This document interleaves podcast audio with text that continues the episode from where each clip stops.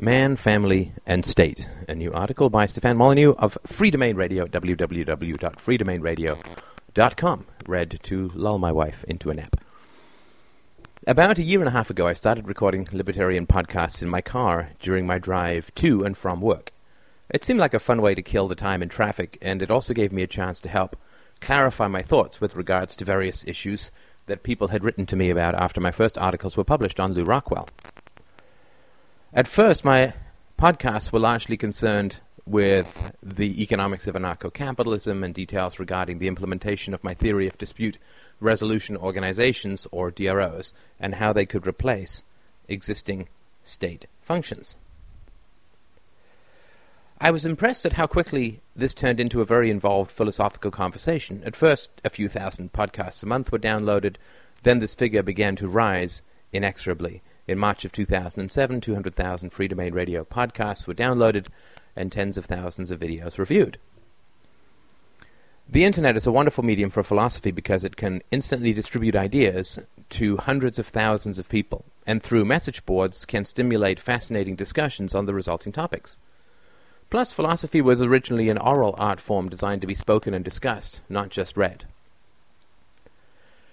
Also, because of the amount of time people spend doing things which preclude reading but which do not preclude listening, such as going to the gym, doing groceries, laundry, going for a walk, or driving, podcasts can reach interested parties in a way that books never can. The rigor of this new philosophical conversation was far beyond anything I had experienced before. As a community, we certainly talked about economics and politics and contemporary events, but it quickly became evident to me that where there is disagreement on fundamentals, there can be no real agreement on details. And that relative to metaphysics, epistemology, and ethics, politics is a mere detail. So, with the help of the listeners, I began to define the methodologies that we would use to help determine truth from falsehood, largely based on the scientific method, empirical observations, and rigorous logic. And we made great progress, or so it seemed. And then my wife got involved. My wife, a practicing psychotherapist, said something extraordinary to me after reading one of my tracts on moral philosophy and the evils of the state. Looking up, she said, It all starts with the family. It all starts with the family. We mulled this over for some weeks, and then I decided to expand the conversation from philosophy to psychology, and in conjunction with my wife, began to trace our susceptibility to statism from our very first experiences of family life. In a series of podcasts, I put forth the proposition that the state is merely an effect of the family, and thus, in order for libertarianism to really take root and flourish within society, what was required was not only a re-evaluation of man, state, and society, but a rigorous moral examination of the most essential social unit, the family. This is when the conversation really began to take off. I received hundreds of emails from people about their experiences of authority within their own families, within the school system, within churches and other cultural institutions, which in general supported the role that our personal experiences with authority play in our later susceptibility to impersonal authority in the form of the state. So far, this new direction seems to be really bearing fruit. If our adult susceptibilities to political hegemonies are rooted in our childhood experiences of authority. This helps explain why decades of talking about the evils of the state has done precious little to prevent the growth of the state.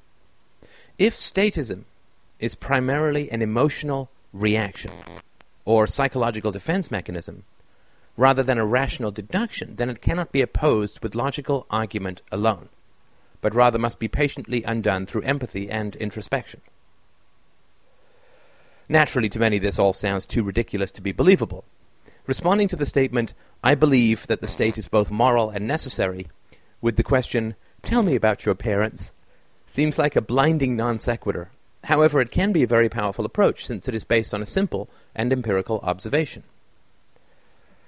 No rational examination of the evidence would lead any sane man to statism. Yet statism is the default position in society. Since statism is so blatantly irrational, it cannot have become so widespread through rational argument. Thus, there must be another source to the pervasive belief in the virtues of governments. To many libertarians, the answer seems clear. Children are turned into statists in public schools where conformity and a deep, fearful, quote, respect for arbitrary authority is instilled day after day. However, this cannot be the full extent of the story. Anyone who spent any time around toddlers during the terrible twos knows that the willpower and independence of very young children is a near superhuman force. It strains credibility to imagine that a single kindergarten teacher can restrain in 30 children the force that two parents find difficult to deal with in one child. Thus, it must be that many children are delivered into the public school system with their independence already undermined and filled with unease in the face of arbitrary authority. This lesson can only have come from their parents. This does not mean that all parents are malevolent beasts out to destroy their children, but rather that the virtue of subjugating oneself to arbitrary authority, which is another way of saying that arbitrary authority is always virtuous, tends to reproduce itself generation by generation. Children who are subjected to the mere authority of their parents without reference to objective values tend to grow up with a blind spot about the dangers of arbitrary power and to assume its virtue in the absence of evidence. This approach also helps explain another baffling aspect of libertarianism why people take political arguments so personally. How many times have you been involved in political or economic discussions with someone who gets irrationally offended by your arguments. Unless you're Condoleezza Rice, if you and I are discussing foreign policy, it has about as much relevance to our daily decisions as the existence of a gas planet orbiting Alpha Centauri. People rarely get offended about mathematics, but economics and politics seem to light an enormous fuse in far too many people. At Freedomain Radio, the theory which may explain this goes something like this. When most people are talking about the government, they are really talking about their parents. When you criticize the government, most people unconsciously interpret that as you criticizing their parents. If you equate government power with immorality, most people unconsciously hear you saying that their parents are evil. This theory, while it may, might sound outlandish, has proven to be remarkably accurate in practice but there's no reason to take my word for it. One of the amazing things about philosophy is that we get to work with empirical data from our own lives. Both I and hundreds of board members at Freedomain Radio have found this to be a very powerful and effective way of figuring out whether it is possible to have a rational discussion with someone about philosophy, economics, or politics. But you can easily determine for yourself whether this, is, whether this approach has any value. When we talk about the state, we are really talking about authority, which is nothing more or less than the power that one person has over another. When children are young, each family operates as a kind of, quote, mini state. Just as in the democratic ideal, states exist to serve and protect their citizens, in the familial ideal, parents exist to serve and protect their children. Just as citizens are considered participatory members of the state, though ultimately subject to its authority. So, children are considered to be participatory members in family in the family, though ultimately subject to the authority of the parents. The ideal within the democratic paradigm is that the more virtuous citizens are, the less authority the state is justified in wielding. The same is true in the familial ideal. Parental authority should only be exercised when children are acting badly. From Socrates onwards, the goal of an ideal state has always been considered the same to inculcate virtue in its citizens and thus reduce or eliminate the need for the state to exercise authority over them. The same is true in ideal parenting, which has always been considered the process of inculcating virtue in children, so that parental controls and authority can be relaxed and ideally eliminated. However, libertarians understand that the modern state does not follow the democratic ideal. In fact, it acts in direct contradiction to it. If the power of the state is inversely justified relative to the virtue of its citizens, in other words, the more moral people are, the less state power is required, then clearly there is one sure method to increase the power of the state, which is to make citizens more and more immoral, either within their own minds or in reality. If citizens can be convinced that immorality is on the rise, the power of the state can be, quote, legitimately expanded under the illusion that an increase in state power will reverse the trend towards decadence. Of course, as libertarians well know, quite the reverse is true. Increases in state power, banning drugs, the welfare state, etc., always lead to increases in immorality, both real and imagined. And thus, a vicious circle is created wherein the state feeds its own increase, a process which generally only ends in bankruptcy and collapse. But where is it that people get the idea that power is legitimized by the immorality of those it controls? This idea must have already been absorbed by the time the children go to public school, since public school teachers merely capitalize on this belief. It must come from parents, and this is primarily not the fault of parents, but rather of philosophers. Societies which do not have an objective and commonly understood methodology for determining truth and falsehood, good and evil, inevitably have to end up substituting authority for virtue. Statism leads to war, science leads to conferences.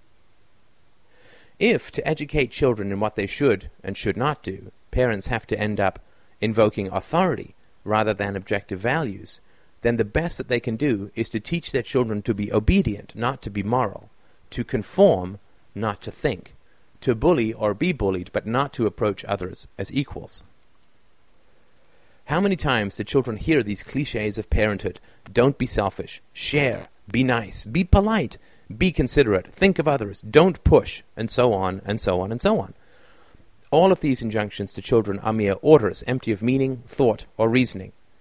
The silent expression at the end of all of these orders to children is, because I'm telling you to. Children cannot ask why, because there is no answer.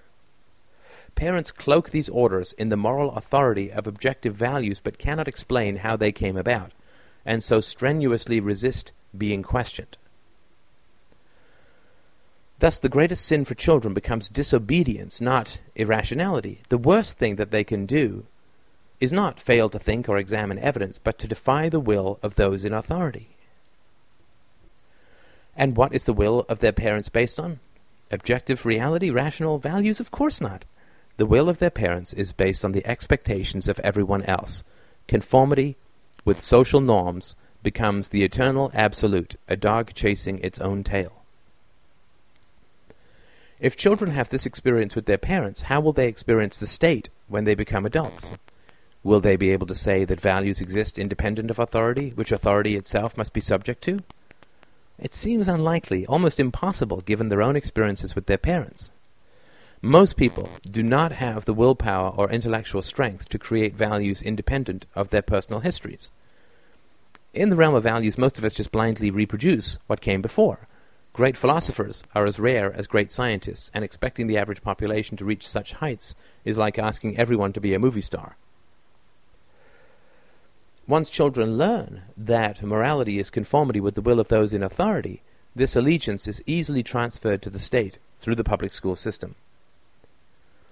And then when some libertarian comes along, equating the state with evil or corruption, unconscious defenses rear their ugly heads, since what is really happening is that the original and irrational authority of the parents is being questioned.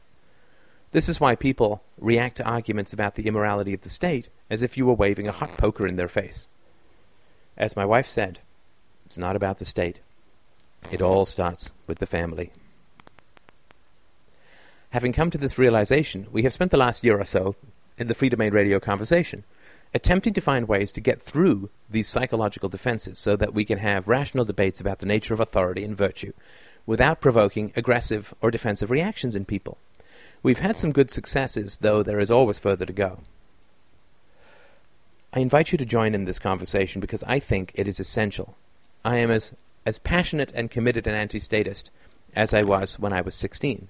But I think that now I have some new and powerful tools, both for understanding why this conversation has been so difficult in the past and how to make it far, far easier in the future.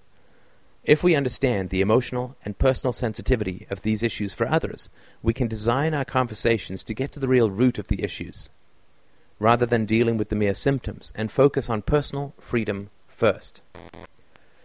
We cannot make men free by getting rid of the state. But we can get rid of the state by making men free.